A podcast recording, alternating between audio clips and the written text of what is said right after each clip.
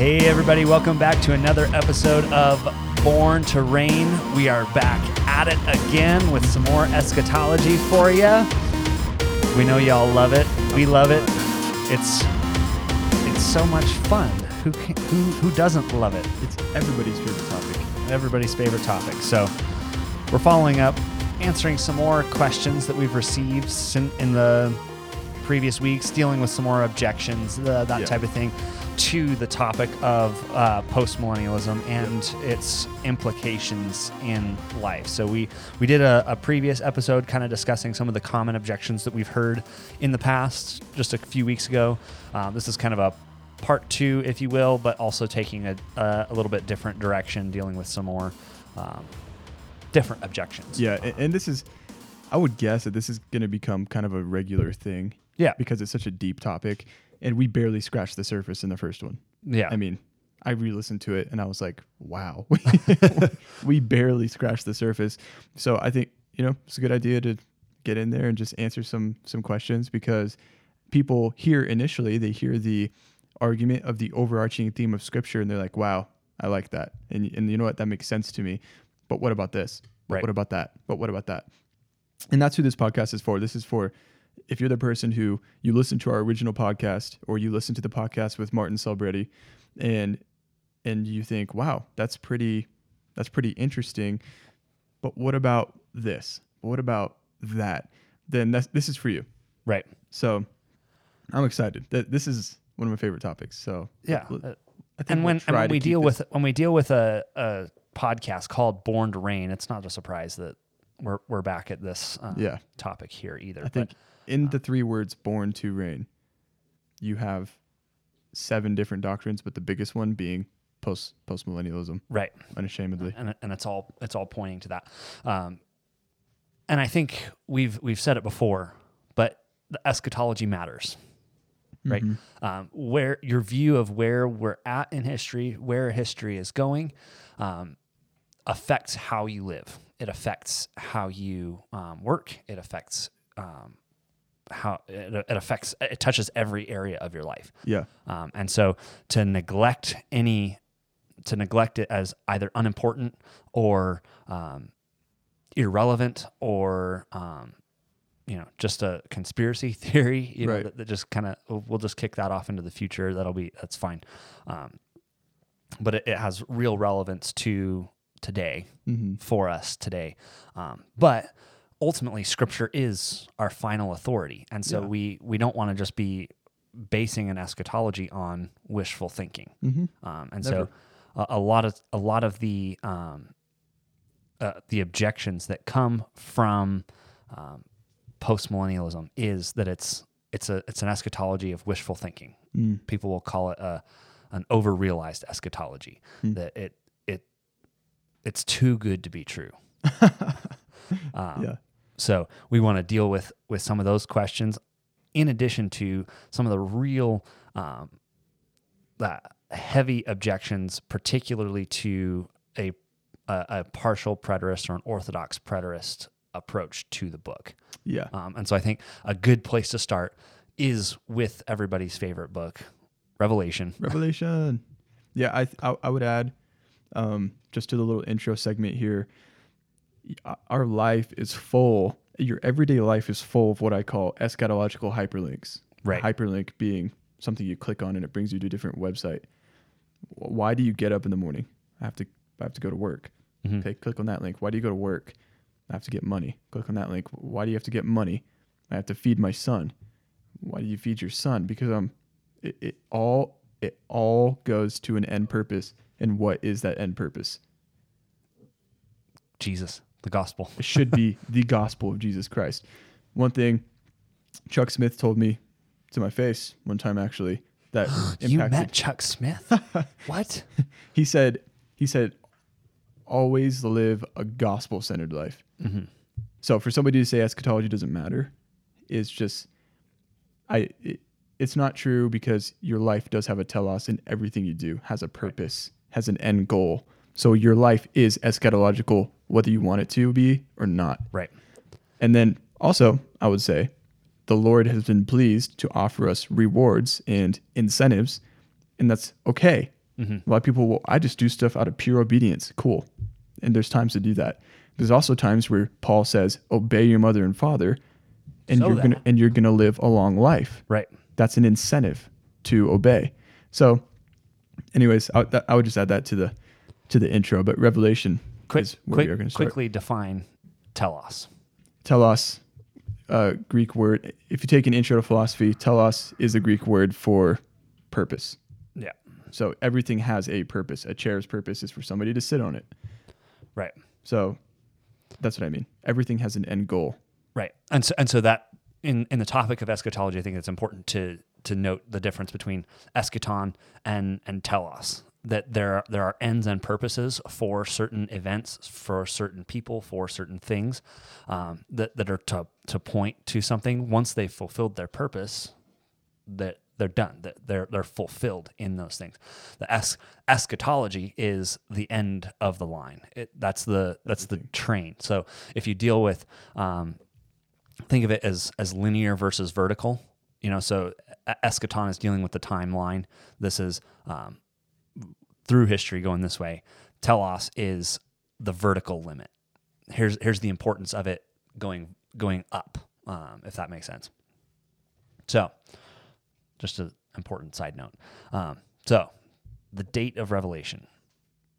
It's such an important um, book that everybody will recognize. It's an important book, but um, some of the the debate has now come down to whether whether the book was written very late in the late 90s um, or uh, first century 90s, not um, 1990s. light washed denim and white tennis shoes uh, 90s. Frosted tips. Oh, wait. yeah. I think that's early 2000s. Never mind. Yeah, but it was it was showing signs in uh, the 90s. Gross.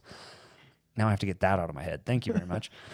Um, but the date of Revelation, we're looking at. There are really only two schools of thought: either an early date in the the mid 60s, or a late date in the um, 90s.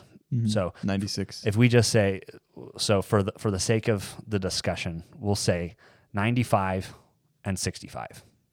yeah. 65 AD, 95 AD. But Just as a ballpark, don't don't jump all over us as um, Right. The scholars will do that. We're just we're Yeah. putting those as bookmarks to be able to just give kind of a, a, a time frame reference. Um, The first thing that I want to point out when it comes to this topic is that postmillennialism does not does emphasis not, on not not not stand or fall based on the date of revelation. right. That's not true. So a lot of people, well, the difference between pre-mill and post-mill is the date of revelation. Absolutely not. That's not true. There are plenty of postmillennialists who don't accept the early date of revelation. Historicists like Jonathan Edwards, idealists like Martin Selbrede. Uh, there's there's plenty of postmillennial brothers, people who I look up to, who don't agree with the early date of revelation, but they're still postmillennial. So this is not a linchpin. This is not a hinge. That's important to say because a lot of people are like, well, if I can prove the date of revelation, if somebody proves to me that Revelation was written later, that does nothing for my eschatology besides tweaking a few things. Right. I'm still postmillennial. as far as the the spiritual applicable principles, and we'll get into that in, in just a minute. Um, but it, it it doesn't it really doesn't affect that much, Right. Um, in in terms of that.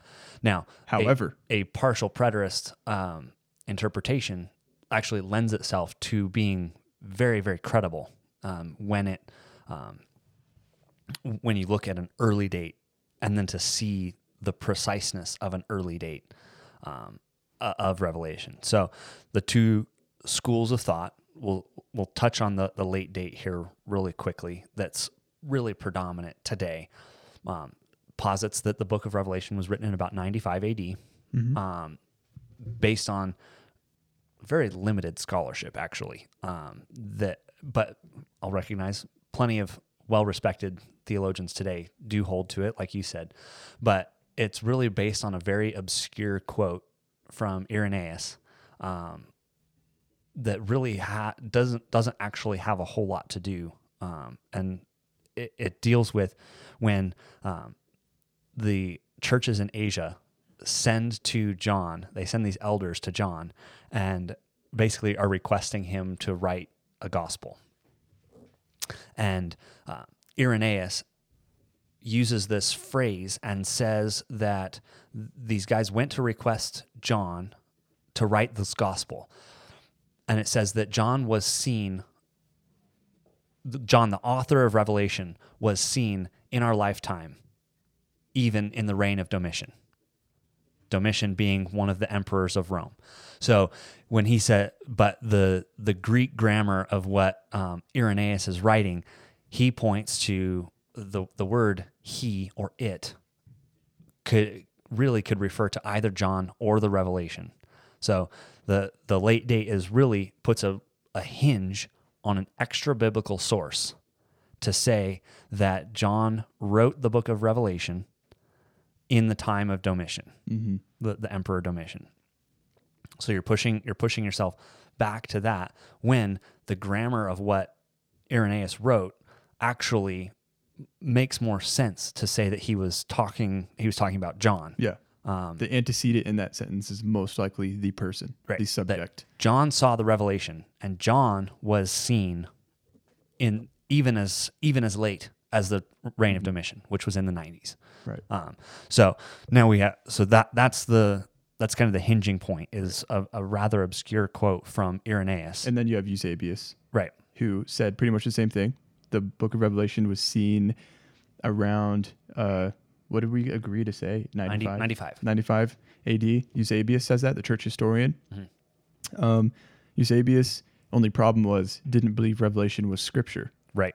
So not only does that taint all his views in Revelation, but also in that day, one of the ways where they would what help them decide if something was scripture or w- that they would throw around in debates was the dating. Mm-hmm. Was it pre 70 AD or post 70 AD? And so for him to say it was written in 95 AD was kind of like it's not scripture because of that. Right. So there is a bias there that people should recognize. And but I think it all comes down to let's say Irenaeus's sentence was talking about the vision. Let's say Eusebius did believe Revelation was scripture. Those are extra biblical. Right. So we have the difference between internal evidence, evidence from scripture itself, and external evidence, evidence from outside of scripture. And internal evidence is always better, always more important Right. because we believe in sola scriptura. and this is why I think it, it's interesting when you've dealt when when you brought it up um, a few times uh, in, in our conversations, both on air and off air. But the the dealing with objections, and when when somebody um, when we look at the the opposition to postmillennialism, has done a really really good job of burying the postmillennial web pages in Yeah. a in a Google search. Oh yeah. Um, so you know, in in some of these conversations that I've had, particularly on the date of revelation, I can't tell me tell you how many times it's been like, okay, the date of revelation comes up, and the first thing that happens is a Google a quick Google search. When was when was the book of Revelation written? And the first thing that pops up, you just click on the first article, and it's this quote from Irenaeus that the revelation was seen during the time of Domitian. You then do a quick Google search. When was Domitian emperor? He was in he was emperor in the 90s. Therefore, boom, um, that settles it. Mm-hmm. Um, that's a really bad way of doing scholarship, biblical debate, anything like that. If we're talking about the biblical debate, you can't make one Google search the basis of your your view of a of a book of the Bible. Right. So now look at the internal evidence of the book of Revelation. When you start, first off, Revelation chapter 1, verse 1 starts with the revelation of Jesus Christ, which God gave unto him to show his servants things which must shortly come to pass. Emphasis there on shortly come to pass. And he sent and signified it by his angel unto his servant John, who bare record of the word of God and of the testimony of Jesus Christ, and of all the things that he saw. Blessed is he that readeth, and they that hear his words of this prophecy, and keep those things which are written therein, for the time is at hand. So that's that's your first that's your first little jump into the book. This these things are shortly to take place. They're near at hand. When when the Bible says that something is near at hand, it's saying it's within arm's reach. Wait, wait. So when the Bible says that something is near at hand, it means that it's near at hand. near. It, Oh. it, it's a, Oh, okay. it's about to it's about to happen. Oh. It- it's close. Yeah. Cool. So let's let's take this literally. So so if my boss tells me, "Hey, can you do this shortly?" If I come back to him in 2000 years, like that's just that's not okay. Or he comes to you on Monday morning and he say, "Can you do this real quick? I need this as quick as you can get it, shortly." And you get it to him on Friday at 5:30 p.m. Boss is not going to be like, "Yeah, that's I'm uh, in trouble. Yeah. Okay. Yeah. So if we take that literally, we're saying this is this is happening literally. Um, near at hand, within arm's reach, within your lifetime. It's coming soon. Um, and we really don't have time to hit all of these, so we're kind of just going to hit highlights of some of the the time stamps in here. Um, one of the common objections, I'll point this out, some of the, the letters to the churches. Um, you have the church, um, where is it here? The, um, is it Thyatira? Um, that he says that they're rich. I'm just trying to find this.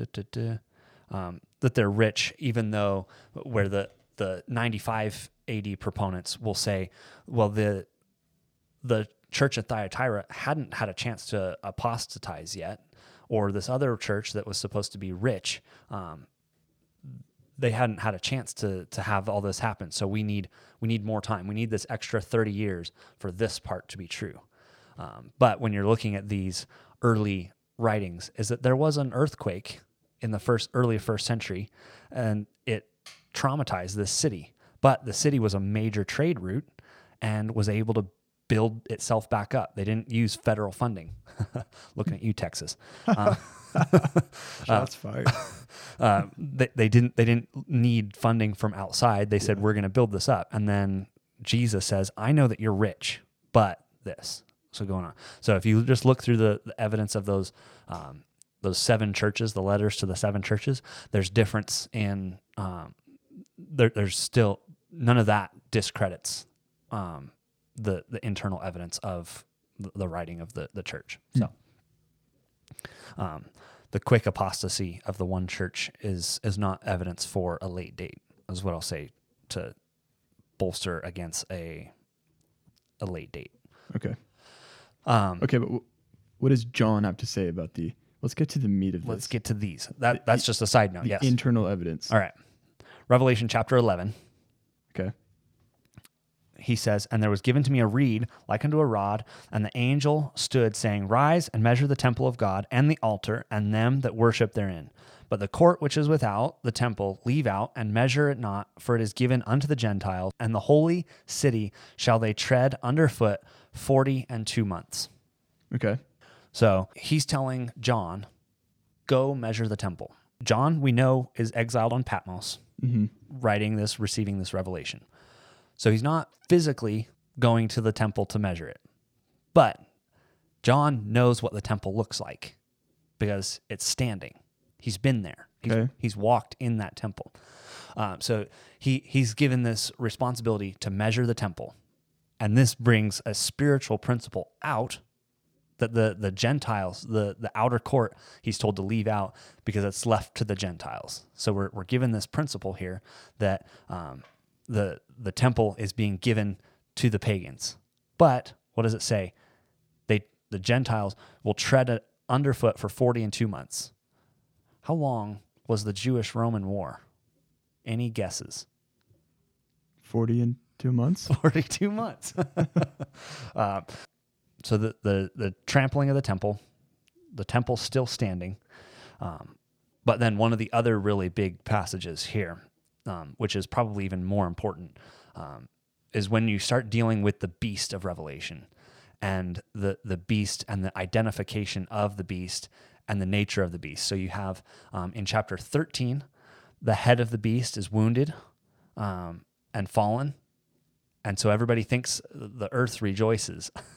um, the or the earth sees the the falling of this beast. The beast has taken a sword wound to the head, um, but then it resurrects. Um, if you know if you know the history, you have Nero self-inflicted sword wound to the head. Everybody thinks the Roman Empire has collapsed, and now all of a sudden there's a there's a regathering of the of the Roman Empire um, under Vespasian that regathers it, and it appears that the the Roman Empire is revived as though it came back from the dead. So you you see this the the symbolism of the beast takes a mortal wound to the head, but is resurrected. The head of the beast is obviously the emperor uh, of the empire, emperor of the empire. Imagine that. um, so then you get to chapter 17, um, and this is probably the most significant internal time indicator. Um, is Revelation chapter 17, verses 10 and 11. Um, and John says, And there are seven kings, five are fallen, and one is, and the other is not yet come. And when he cometh, he must continue a short time. And the beast that was and is not, even he is the eighth, and is of the seven, and goeth into perdition. So if you know the, the emperors of Rome, first emperor is Julius Caesar. Count with me. Julius Caesar, Number one, Augustus, number two, Tiberius, number three, Caligula, number four, Claudius. number five. That's five. He says five are fallen. One is. So that makes Nero. That puts us at Nero as the sixth head. okay. Um, and then the the one to come shortly is Vespasian. Okay. Vespasian only reigned for a, a, a very very short time, um, less than a year if I remember correctly. Um, And so when it says he must continue a short time, Vespasian literally only reigned he for only a reigned short for a short time. time. Oh, okay. Um, See, that's interesting. Yes. So so effectively what you have here is John saying in two different places. Number 1, the temple is still standing at this point. right. And then number 2, he says I'm writing this under the reign of Nero. Right. And so he he tell he tells us this uh, who are who are the who's the beast? Who's this beast that's come out of the sea that we read in uh, chapter 13? Um, who's the beast that comes out of the sea? Well, he describes it. It's a seven-headed, ten-horned beast. Well, it, it was very clear to an early audience that seven the, the seven heads would have been uh, a seven um, the seven hills of Rome. You know, Right. Um, so That's like saying the Mile High City. Mile us. High City. Who- That's it's that's Denver. Denver. Um, the Big Easy. I don't know that one. what is it? Is that Chicago? I think. No, Chicago's the Windy City. Windy City. Hmm. The big Okay, now Easy. we're on a sidetrack. Big Easy is New Orleans. Oh, see, I'm just not The Big Apple. I was I was mistaken. The I, Big s- I Apple? meant to say Big Apple. New York City. New York City. Um, the city, concrete jungle, Los City- Angeles, City of Angels. City of Angels. Yeah, Yeah. could could be both. So those Rome. Hey, the seven hill seven headed city, seven hilled city. Yep, that's Oh, Rome. That's Rome. Okay, so seven seven heads, ten horns. Those are those are pretty easy to identify for an early audience, um, and then to identify these em- the heads of the the empire, the heads of the beast, have arisen. Five have come. One now is. One shortly to come. Um, so you've got a, a pretty clear. Um, a, a pretty clear progression of who identifying who those individuals are right. um, really really nailing down the the evidence of of this being a specific time frame Yeah, and I would also say six six six. For me, although that's an obscure text, I'll admit it. The the fact that the Hebrew numerology six six six says Neron Kaiser. That that to me is a time indicator more than anything. mm-hmm. The name of the beast is six six six. Let him who has understanding calculate it. right So every Hebrew knows. Okay, so let me write this out. Neron Kaiser. That's our emperor. Yeah. To me, that's a, that's that seems like a time indicator right to me. and that's an excellent point in that chapter there when you're dealing with um, the worship of the beast taking on the mark of the beast um, all that um, when we deal with the spiritual applications of the of the book of revelation if you look at um, the mark of the beast as being some future computer chip. Imagine a first century Christian in 95 AD reading this, going, "Oh, the mark of the beast, man! I sure hope I don't take the that computer chip. What what happens if he's going to come? Like, think of the the paranoia. But this this book is supposed to be a revelation of Jesus Christ. This is supposed to comfort us. Um, so when when you push the the fulfillment of these prophecies into 2000 plus years into the future um, you end up doing some really wild violence to the the text itself um, making the making the application of the prophecy virtually worthless to the original audience Mm. Just assuming that it's in 95 AD Mm-hmm. um, it, it it bears no relevance. Even if it was written in uh, or I'm backwards. Um, it's written in 60 65 um, but the the future it's a future prophecy. The mark of the beast bears no relevance to that that group of people. Hmm. so they're supposed to live in paranoia of maybe taking the mark of the beast. When if you look at this um, here the early church would have been given this mark. They said, look, watch out for this mark. Don't take the mark of the beast. Don't worship the beast and his image. They would have had something in their lifetime to be able to, to recognize this is a temptation for us. This is, I'm not able to buy or sell without saying Caesar is Lord. I have to worship this beast and his image. And then to, to take it forward, we then look back and say, there's nothing new under the sun. Mm-hmm. Human governments run the same play over and over and over and over again. The devil isn't isn't smart. They're not, well, it's very smart because if people continue to fall for it, uh, Okay, he's smart, but he's not creative. he, yeah, he's not creative, but he doesn't have to be um, because we're stupid. Yeah. Pe- people are stupid. Uh, so he, when there's, there was a literal relevance to the people in that day, and then there's similar relevance to us running the same. The temptation to worship the beast and his image carries through all of church history. Right. But if you flip it around, let's say the the beast is still a thousand years in our future. What are we worried about? We have we have nothing to worry about with this. The the scripture is not giving us a revelation of Jesus Christ. It's not giving us uh, gospel victory. It's not giving us um, reasons for hope. It's giving us reasons to be panicked and fearful of the world's government when you flip it around and say that this was a first century that's carrying through, we go, I know Jesus wins, but I'm not falling for this world's traps anymore. Mm-hmm. So, And what you're what you're delineating is interpretation versus application. right, The interpretation of a text always has to do with the context, the historical context, the audience, the authorial intent. What was John trying to trying to communicate to the churches in the first century? That's interpretation. right, The first century context. Who was he talking to? What what what was he saying? Application is then okay. How does that apply to us two thousand years later? That comes after interpretation, right. but interpretation is vital for application. And it's dri- and it has to be driven by what does it say? Mm-hmm. Interpretation starts with what does it say? Now, what does it mean? Um, and if it's not, you can't jump your application. You can't get those out of order. Right. Um, and so, what does it mean? That's where getting the time frame references right really clarifies so much of the book, Mm-hmm. the book of Revelation in particular.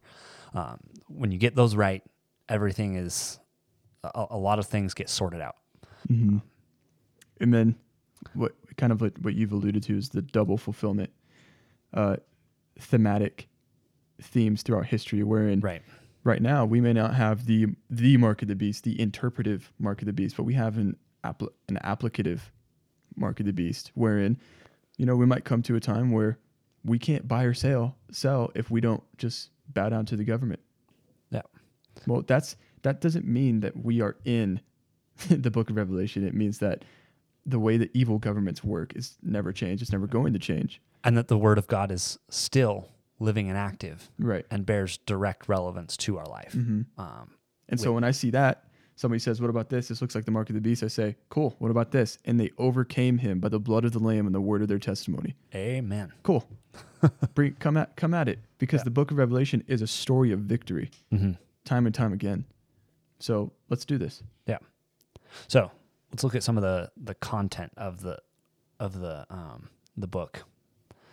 You you uh, a, re, a re, uh excuse me, an objection was raised to you when we spiritualize, quote unquote, spiritualize the book of Revelation, um, and we don't accused of not taking it literally. Yeah, yeah.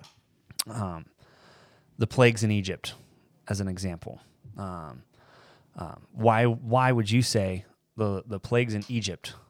Those are those are literal plagues. Those are real frogs coming up out of the Nile River. Okay. Um, those are real hailstones coming from heaven.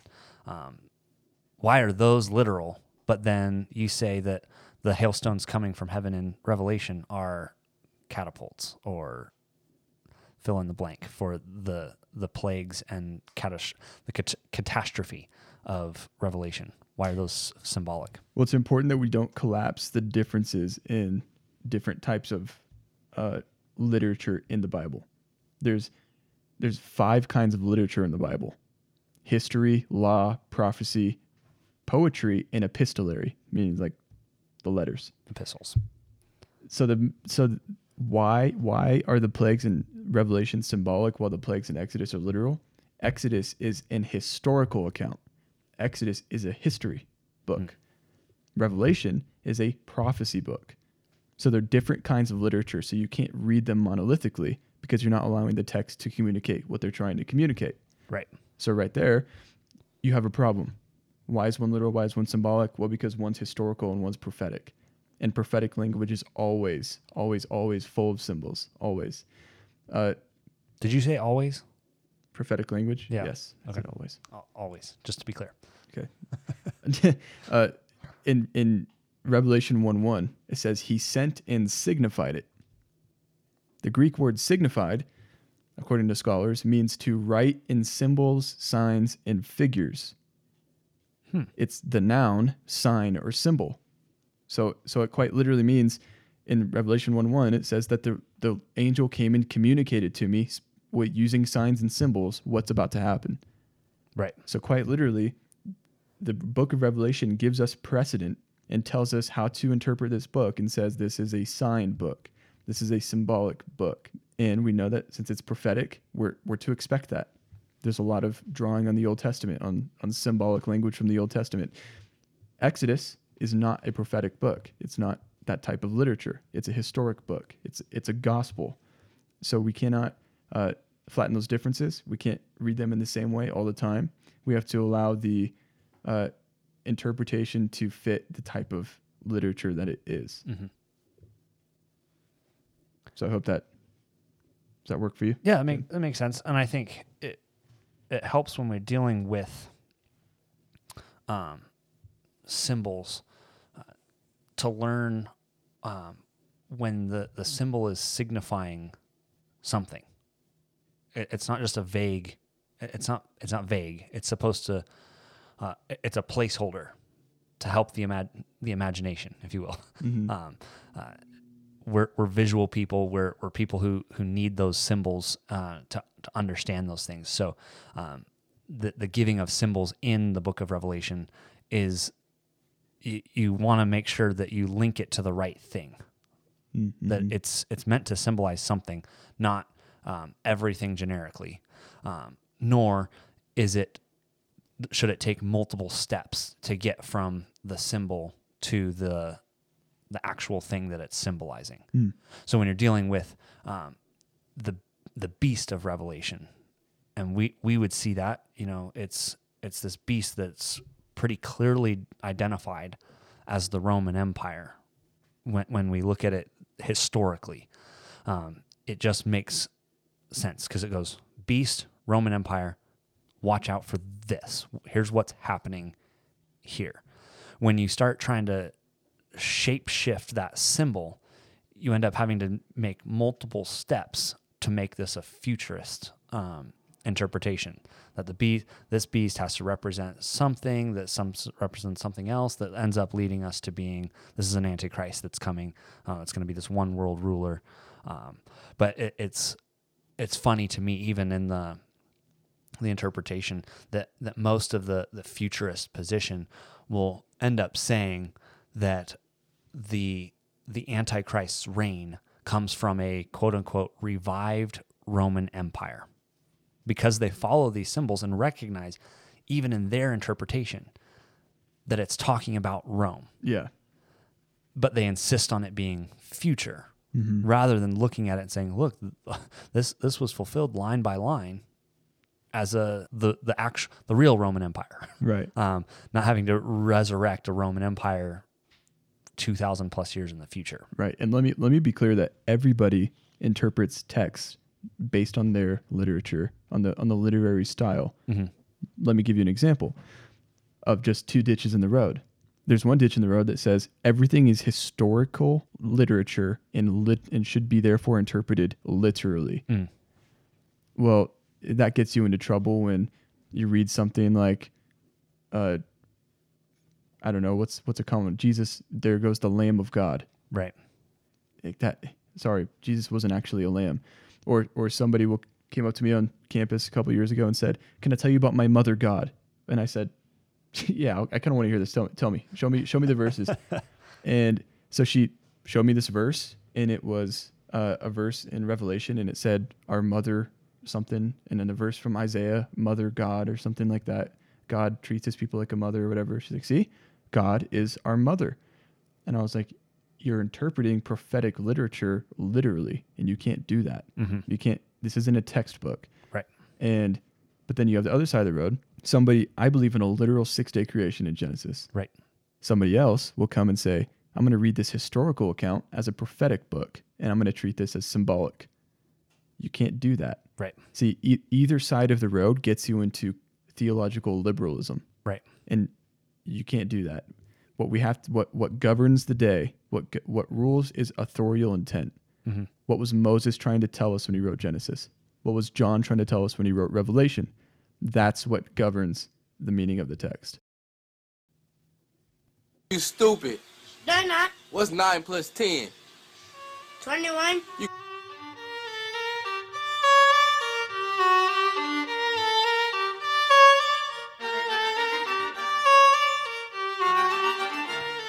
Well, we've come to that part of the episode where we discuss smart phrases for stupid people.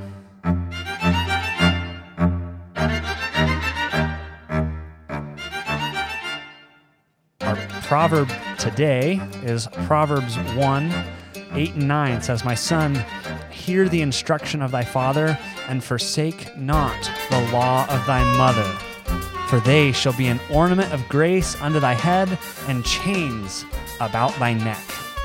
Hmm. These are good ones. These are so good.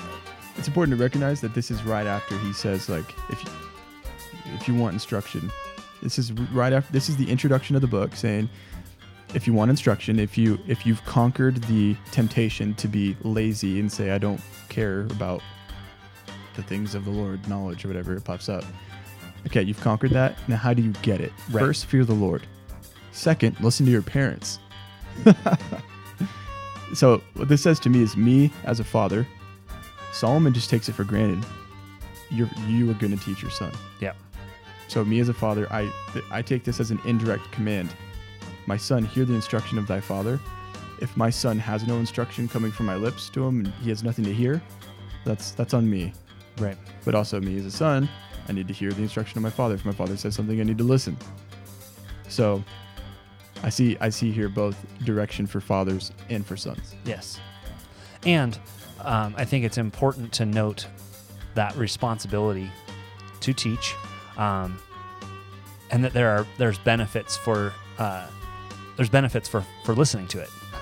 Um, talk about symbolic language here. Uh, the, the instruction of your father is an ornament of grace under your head and chains about your neck. Hmm. It, it's bling. Yeah. you know the the teaching the teaching of godly parents to their children um, is rich ornaments. It's it's um, ornate. You're you're you're given this teaching that brings um, it makes you look good. You know, people people wear jewelry, people wear chains um, to they they wear chains to to decorate to to ornament themselves. It's um, but the the instruction of your of your father of your parents, um, listening to godly parents, is living the rich life. Mhm. You're you're wearing the bling in the workplace, in the in church. Um, you're you're honoring your parents. You're showing the the parents are saying, "I pass this down to you. Now go live it. Make Mhm. it clear that I pass this on to you." Right. And and says law of the mother, law of thy mother. Yeah. What is the mother telling the son? Well, we, we end up seeing in Proverbs 30, Thirty-one. 31 that she tells her son, she says, My son, Lemuel, do not give your strength to woman. So, so what does a mother teach her son? She's to teach her son how to be a man. Mm-hmm. She's to teach her son how to lead. She's to teach her son, do not become weak and give your strength to a woman. Yep. She is to perpetuate the patriarchy. what is the son gonna? What is the father supposed to tell his son? Well, it's that's the, what the rest of the book is about. But you, for example, Proverbs seven, he says, "My son, do not fall for the for the whore when she kisses you with a brazen face and smells like cinnamon, and don't fall for it." Right. So both the father and the mother have a duty to teach their son how to deal with the opposite sex. Uh, but it goes much deeper than that. That's just an example of Yeah. the rest of the book tells you what to tell your children. And Yep. if you don't have a father or a mother who's going to tell you, read the rest of this book, Yep. and it's got and it's got you. This is this is God's um, parenting book. There, there's whole sections in bookstores about um, how to parent your kids well, um, and a lot of them don't even reference the book of Proverbs. I know. um, and and yet this is God's divine parenting manual. hmm Um, and so as a as a child, um, I think this is one of the, the really cool things for us, um, having been raised in Christian homes, is that we do look back at the the teaching that our parents gave us and say, "Wow, they did pass on a treasure. Uh, they they gave us a treasure trove." Just by virtue of us living in a Christian household, hmm um, and so just on that that front, to see that they passed on this amazing heritage to us, um, we don't want to squander that. If you're given uh, an ornament of grace on your head and chains about your neck, you don't treat those flippantly. You don't just you don't just throw those to the mud. You don't just um, you know those don't just go in a stock drawer. Those those get displayed in a prominent place. You wear them. You're proud of them, um, and and you you honor your parents in those things. Mm. That has been um, Proverbs chapter one, verses eight through nine, in our ongoing series, "Smart Phrases for Stupid People."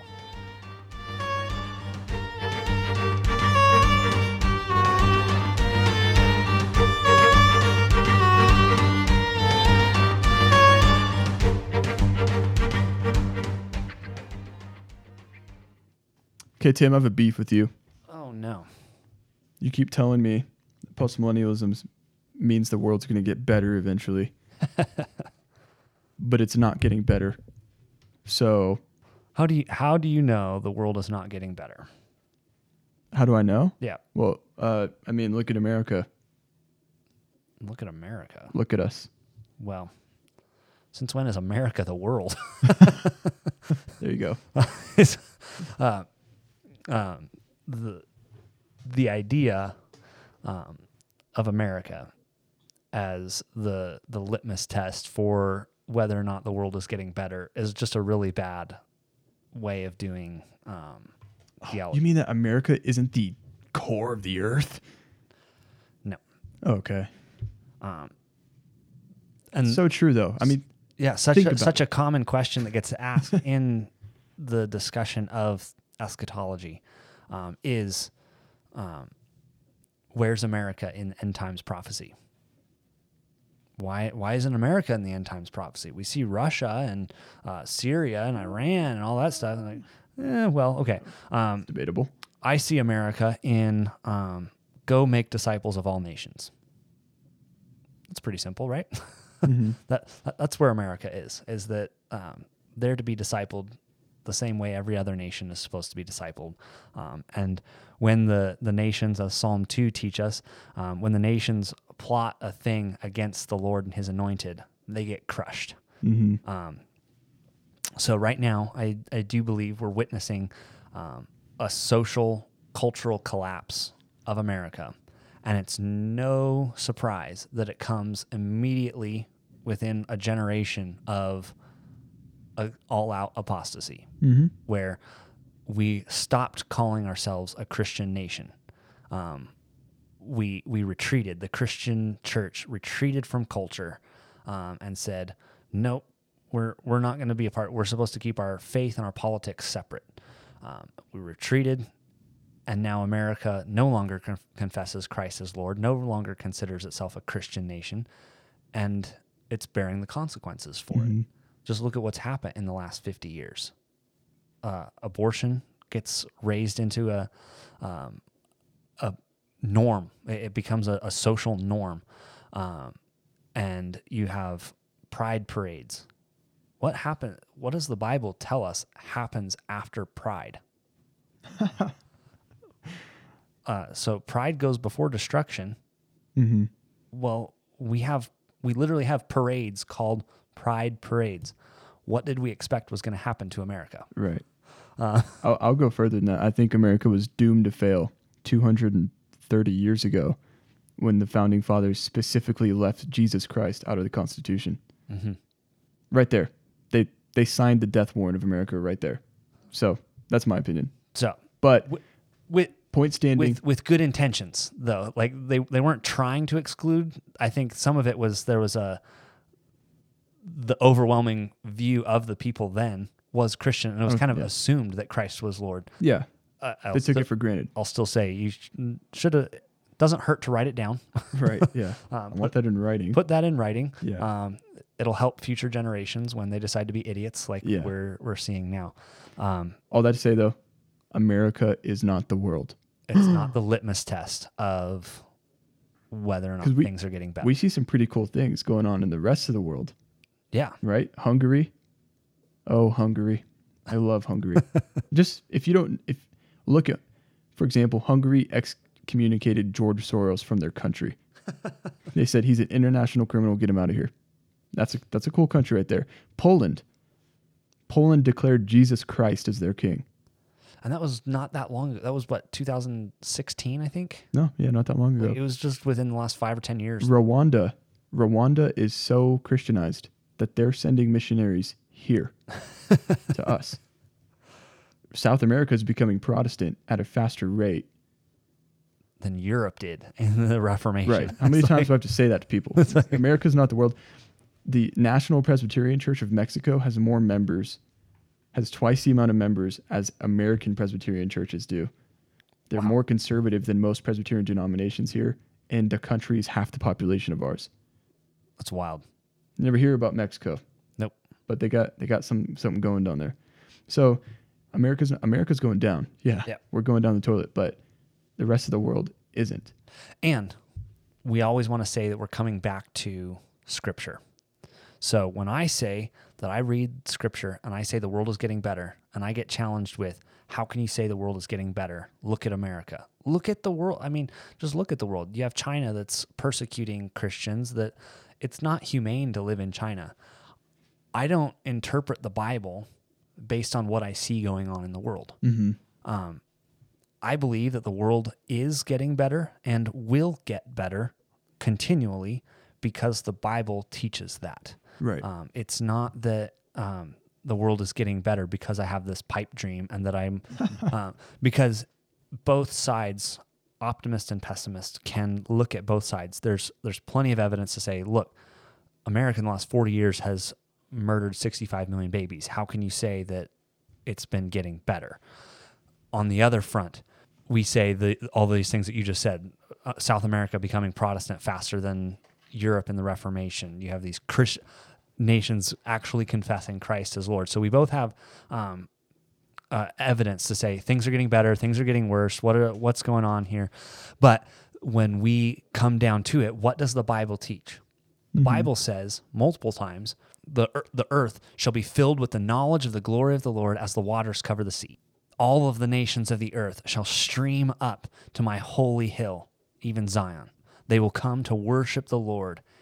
Jesus says, I'm not desiring people who worship me in word and deed. I'm looking for people who will worship me in spirit and in truth. There comes a day when we're not looking at uh, this Jerusalem versus Samaria. We will be looking at um, the gospel coming to spirit and truth. The promise of the new covenant in Jeremiah 31 is um, I will write my law on their hearts and they will worship me. No man will teach his no man will have to teach his neighbor because all will know the Lord.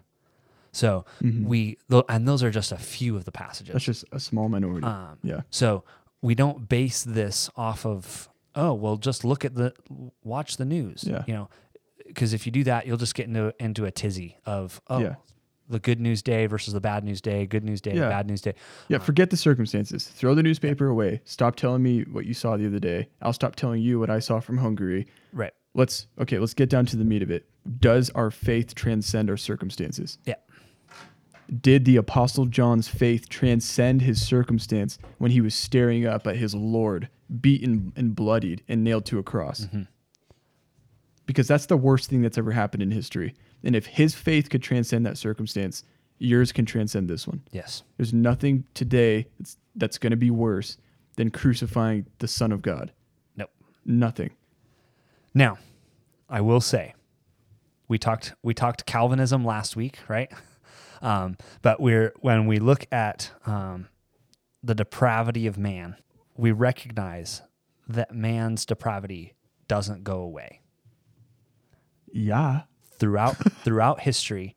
Man's depravity doesn't go away except by the inner working of the Holy Spirit. The Holy Spirit takes that dead heart of stone and turns it into a heart of flesh that can please God. Mm-hmm. Now, technology is improving, medical science improving. 170,000 people every day are lifted out of poverty. World starvation, people people who die of starvation, um, is at an all-time low.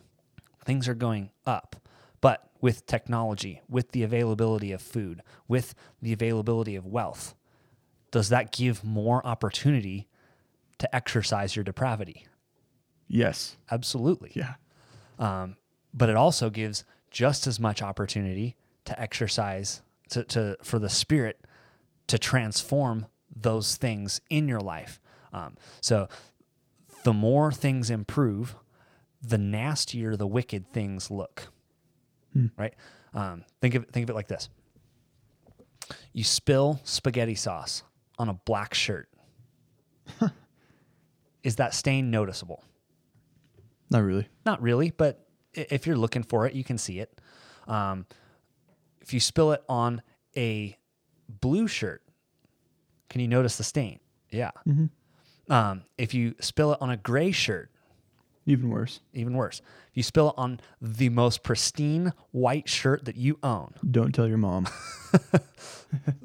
that nobody's looking at your eyes anymore. They are looking at the spaghetti sauce that's on your white shirt. right. The white shirt is a very very white shirt. So the the more christ works the more the world is purified the more his church holds to the doctrines of truth the more um, blatant the the attacks of the enemy are the more um, evident the the depravity of man looks. Um, so as things get worse or as things get better the bad things look worse Right. so that's not the, the presence of evil is not a negation of the fact that things are getting better Right. I think people sometimes forget, like you have John MacArthur calling postmillennialism prosperity gospel or liberalism. I think Jack Hibbs the other day called us liberals, which is just hilarious. But they forget that I'm not postmillennial in spite of my Calvinism, wherein I believe man is created, or not created, man is by nature evil and condemned into hell for eternity. Mm-hmm. Nobody believes man is more evil than I do. yeah But because I believe in the electing, irresistible, saving power of the Holy Spirit, I believe that God can change the world. Yep. I don't believe God changes the world by leaving man in his depraved state. I believe God changes the world through regeneration mm-hmm. By taking the heart of stone, giving a heart of flesh. Regeneration, new Genesis, new creation. Mm-hmm. He's creating something new. Okay. So I don't get when people say, well, what about the depravity of man? What about it? What about your depraved heart before you were saved? Yeah. I'm arguing for gospel victory Yeah. over that heart. So that doesn't make sense to me. Also, what doesn't make sense to me, take take all the countries in the world and organize them by first country, first world country, second world country, third world country, respectively. Right. What do you have? Oh, you have Protestant nations, Roman Catholic nations, and pagan nations, respectively. Mm-hmm. Is that an accident? Is that a coincidence? Not likely. or like the or like the Bible says, if you keep my covenant, I will bless you. right. That's not prosperity gospel. That's just believing in the Bible. Well, and look at what happens to the collapse of the nation that abandons God. When God promises blessing to people who keep his word. Now, that's not a prosperity gospel, to be clear. Yeah. that that's not um, we're, we're not saying that okay just because i'm a christian i'm automatically um, going to be you know super rich and going to be driving the nicest cars and all that uh, but he says the the law of god look at the, just look at the 10 commandments and imagine an entire society just just look at the 10 commandments that's it you know let's set the rest of the law aside for a second um, just the Ten Commandments. What does a society look like that loves the Lord their God, that doesn't profane his name, that doesn't covet his neighbor's things, that doesn't bear false witness against his neighbor? Does that society that honors God not receive material blessing as a direct consequence of their submitting to it? He God's baked this into the world that the way we when we live according to his law, the natural consequence of following his law is blessing. Mm-hmm. And that's not just spiritual. It doesn't just happen, oh, it's in our hearts. I didn't I didn't bear false witness. I didn't covet against my neighbor. I didn't commit adultery with with my neighbor's wife. I've I, I, I've been saved here in my heart, but it has no relation to the way I live. That's just not how that's not how God made the world. right. Um, and so to to look at the world and say, okay, look at this is how God made us. That following His law brings blessing. Now take it to the flip side. You have the Protestant Christian uh, nations who love God, follow His commands, and He blesses them with prosperity, because that's how that works. And what do the what does the the pagan world do? Well, they covet and steal and bear false witness. And what happens when they see the wealth of their neighbor? They covet and lie and steal. And what happens to the nation? The nation collapses and the po- and the prosperity goes away.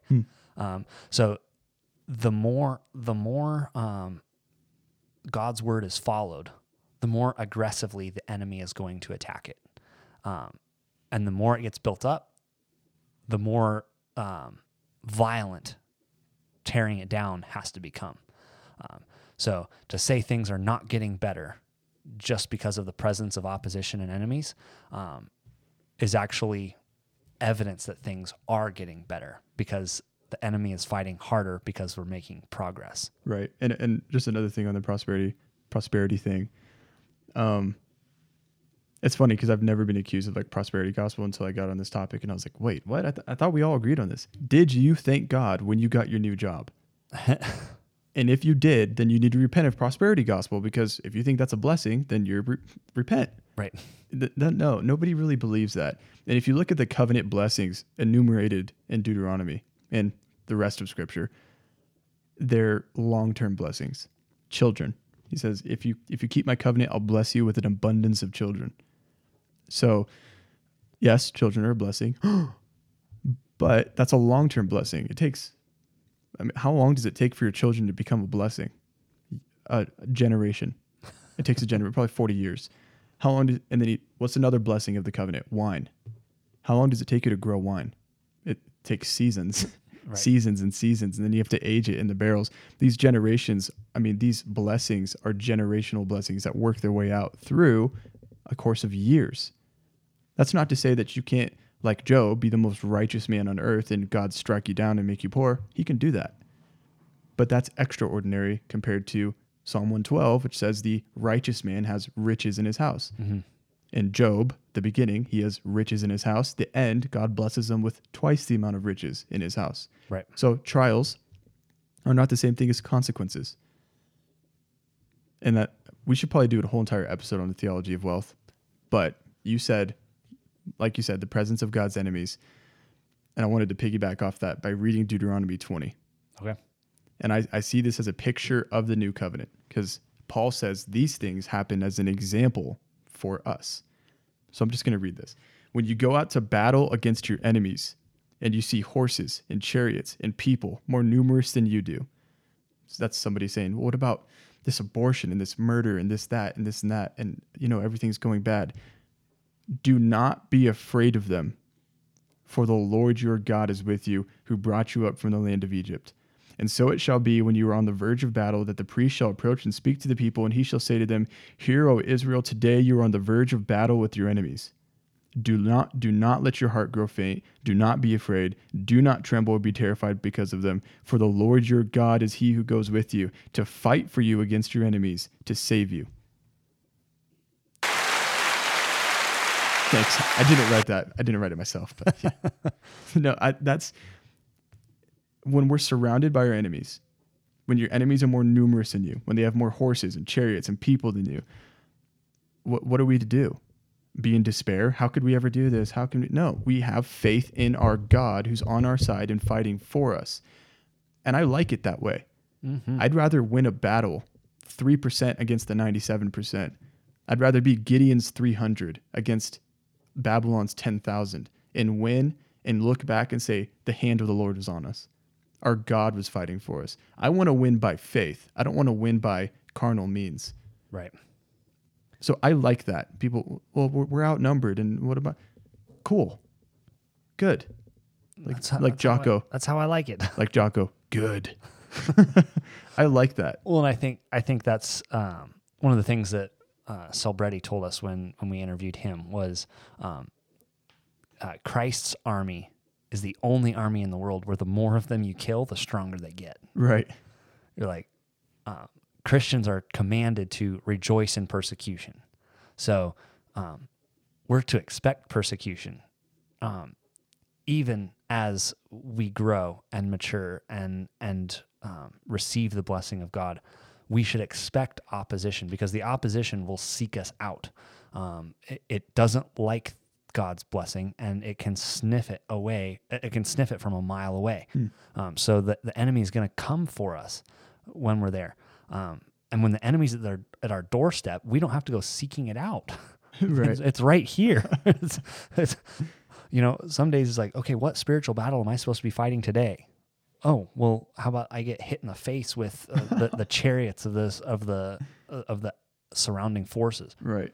I, and then praise God that I was counted worthy of the sufferings Right. of Christ.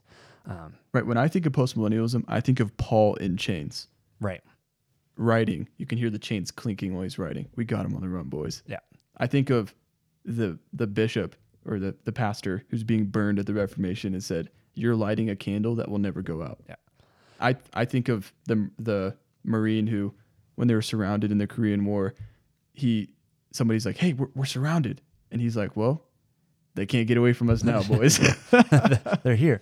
you And- think of Gideon's men. God says, You have too much men. What? Yeah, you have 10,000, but I want you to cull it down to 300 yeah. because I want this battle to be chalked up to me, not your numbers. And that's the point right there. If we do it by our might, by our cunning, by our physical ability, we lose, we, we fail to credit God for what He's done. Right. Um, God wants the victory to be done by Him. And Right. so we're not, um, you know, one of the often uh, criticizing uh, of us would, would come to um, we're make, we make the gospel a political issue. Um, and yet God is saying, I start small and grow big, mustard seed to a mustard tree, leaven in a lump. My kingdom grows, and it's done by my power, Mm-hmm. says the Lord God Almighty. Not by might nor by power, but by the Spirit, says Right. the Lord God Almighty. Mm-hmm. So God is God is doing this, and we will affirm this um, uh, to our dying breath. That Right. What God is doing in the world is by His Spirit, and that's when we come down to say, the victory that we're talking about is includes political victory, Yeah. but first and foremost, it's gospel victory that saves dead, wretched sinners and gives them eternal life. Yeah. Um, a promise of a resurrection, um, and that God made humanity to be saved, and He saves to the uttermost. Mm-hmm. He saves the world. That the gospel permeates through this world all the way Right. and he wins by his spirit, not by our cunning, not by our strength, not by our arm wrestling, and not by you know um, a, a sudden uh, millennial kingdom that comes out of earth like hellfire missiles from an F twenty two. Um, That 102nd, 110th Airborne. yeah, so the, the kingdom of God um, comes one person preaching the gospel to another person who takes it home to their family, and their family shares it with their next door family.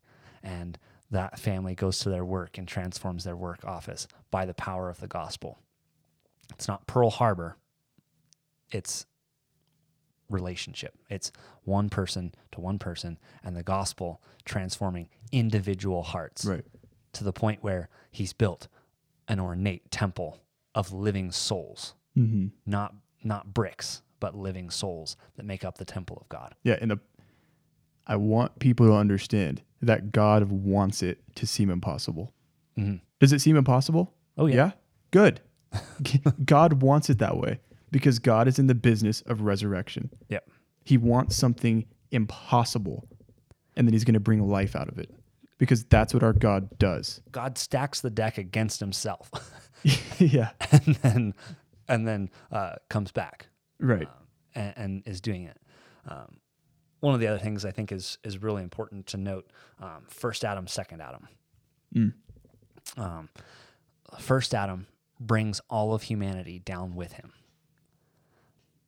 Were there still a few faithful people throughout history? When we read, when we read um, the Old Testament, there are a few faithful people in here in the midst of a lot of wickedness. But now Christ comes, brings the gospel, and starts to transform lives where he goes, it's no longer, it, it starts to, it looks like a bow tie almost, where um, it goes to the worst of the worst, where the people who murdered the Son of God are right there at the at the pinnacle. But then it grows to say um, the second Adam brings people out of bondage to sin, out of bondage to death. He saves humanity with him um, Right. to where the righteous outnumber the unrighteous. Under the first Adam, the unrighteous outnumber the righteous. Under the second Adam, the righteous are the are the crown and glory of creation. Gradually. Grad- Just like the first Adam, the curse was gradual. Yeah. 20 minutes after they ate the, the bad apple, you would have walked in the garden and been like, oh, this place is awesome. This, Right. There's no sin here. 20 minutes ago, they just brought sin into the world. It was mm-hmm. gradual. Yep. Babel, the horrible things Babylon did didn't happen for hundreds of years. Yeah. The, the curse came into the world gradually through the first Adam. The second Adam came to undo the curse gradually, far as the curse is found. And he let the curse work its way through the whole world. Right, He stacked the deck against himself right. so that he's and then says, I'm going to buy it back. And I'm doing it back through the blood of the Lamb and the word of our testimony. Mm-hmm. G.K. Chesterton says, The one glorious thing on God's green earth is to fight a losing battle and not lose it. Hmm. isn't that a great? That's a great quote, isn't it? That's You think? 'cause fight a losing battle and not lose it. I think something that automatically uh, takes premillennialism out of the picture as a possibility for me is Isaiah 42 where he says I'm going to I'm going to bring justice to the nations. Right. But he has like this weird almost vague statement and it says he will not cry out nor raise his voice nor cause his voice to be heard in the street. A bruised reed he will not break, and a smoking flax he will not quench.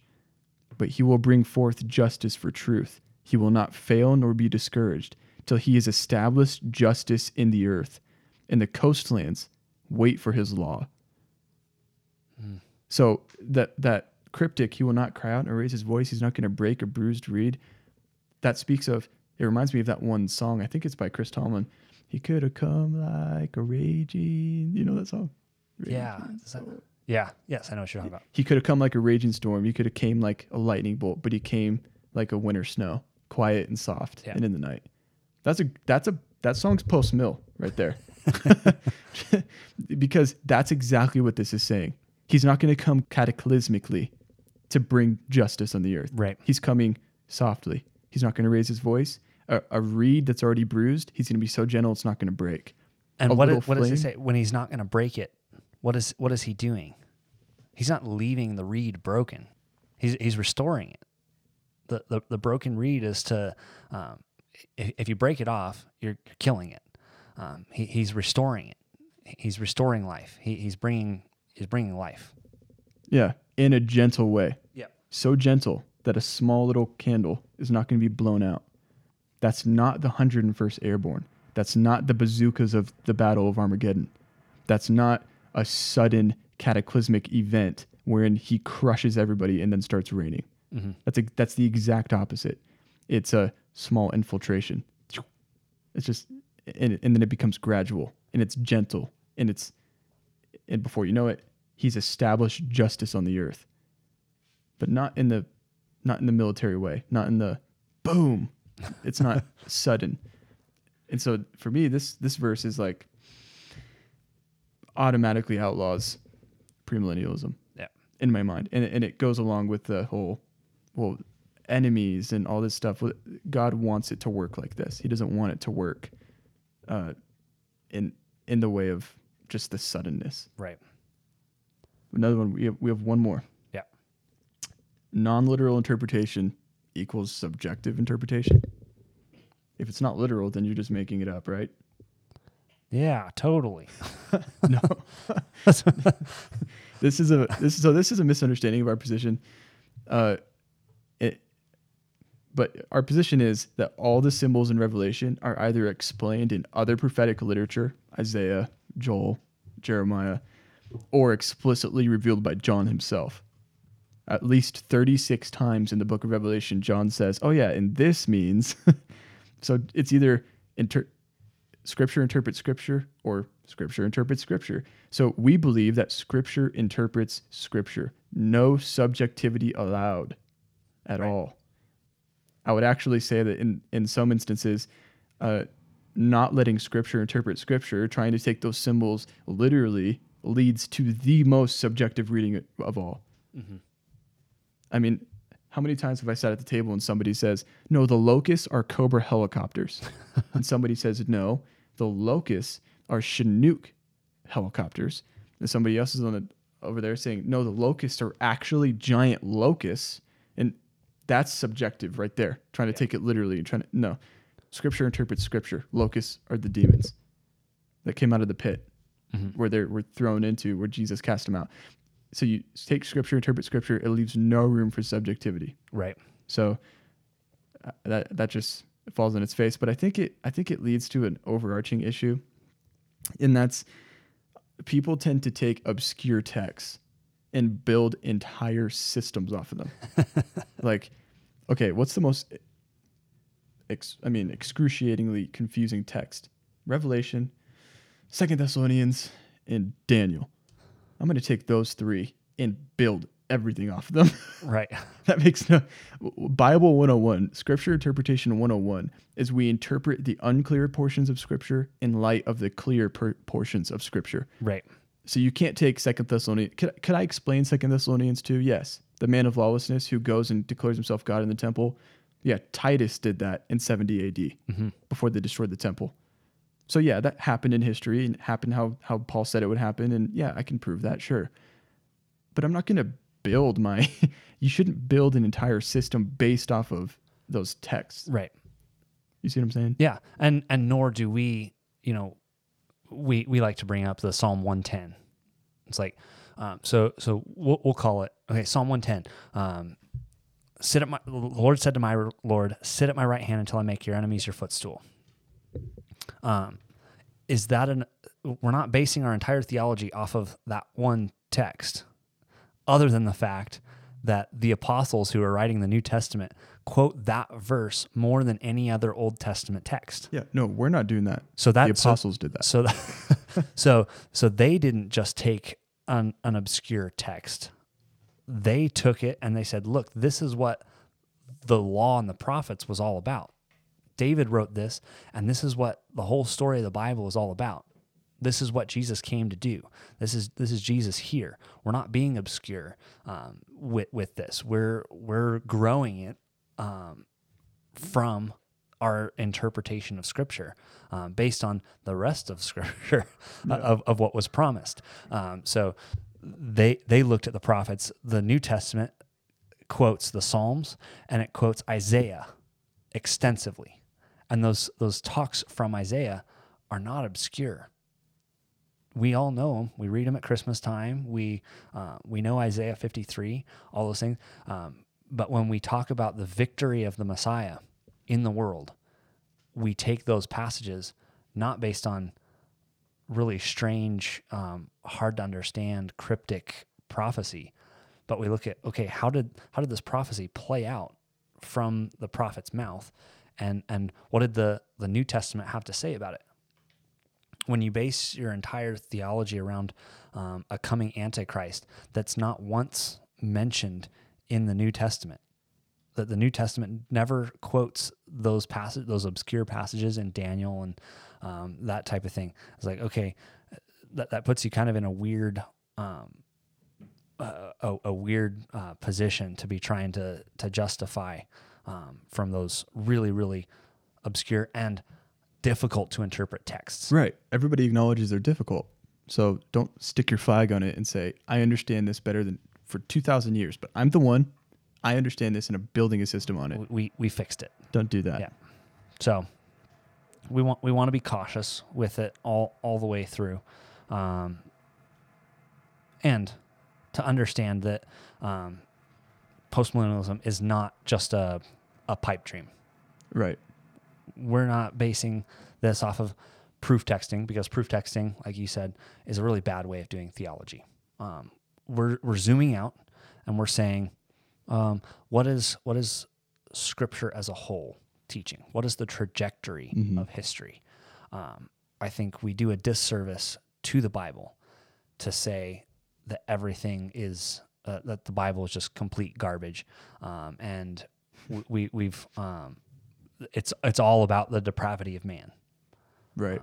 If I if I look and read the Bible and say the only thing that I can come out with is the depravity of man and that things are going to get awful and worse, um, I've missed the point of the Scripture. right. Um, no, the point is that Jesus has come to redeem the depravity of man, to fix it. the point is that God is sovereign over all things and he redeems even the broken things, even the depraved man, especially the depraved man. Um, and it's not all at once. It's beautiful and gradual. Um, we we trust that His promises are yes and amen. So we're not believing this just because um, of anecdotal evidence. We're not believing this just because we feel like it, but we believe it because we believe that Scripture teaches this. Right. That the overarching theme of Scripture is Jesus wins, Right. um, and He wins totally. hmm Um, and in spite of your seemingly unfavorable circumstances. So when you see when you see the enemy's chariots, laugh harder. When you see the enemy has more people on their side, sing louder in church. Get get a bigger bottle of wine for dinner on Sunday. When you see that stuff, be happy because the Lord your God is on your side.